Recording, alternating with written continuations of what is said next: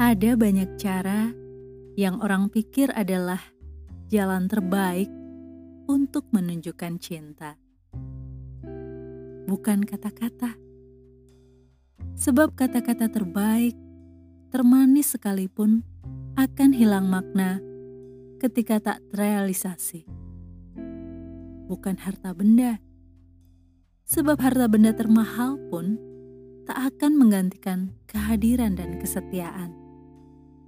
Waktu, sentuhan, perbuatan baik, bukan juga, tapi penderitaan.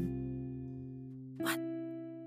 Ya, penderitaan adalah jalan terbaik untuk menunjukkan cinta.